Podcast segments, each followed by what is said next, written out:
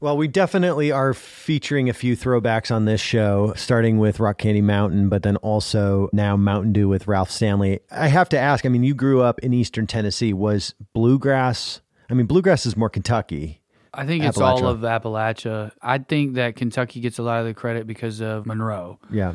But Dr. Stanley, if I'm not mistaken, hails from North Carolina. I think it is North Carolina. And then, you know, there in Knoxville, we had a lot of players and pickers. Acuff comes to mind as probably the most famous. But I certainly grew up with bluegrass. I have an uncle who played the banjo and plays guitar in church. A lot of the church hymns we would sing were in the style of, hey, this one's in the key of C, and then they'd just go. And a lot of the pickers were bluegrass pickers. So we would have kind of bluegrass gospel versions of hymns from the 1800s, you know, and that was what I grew up around.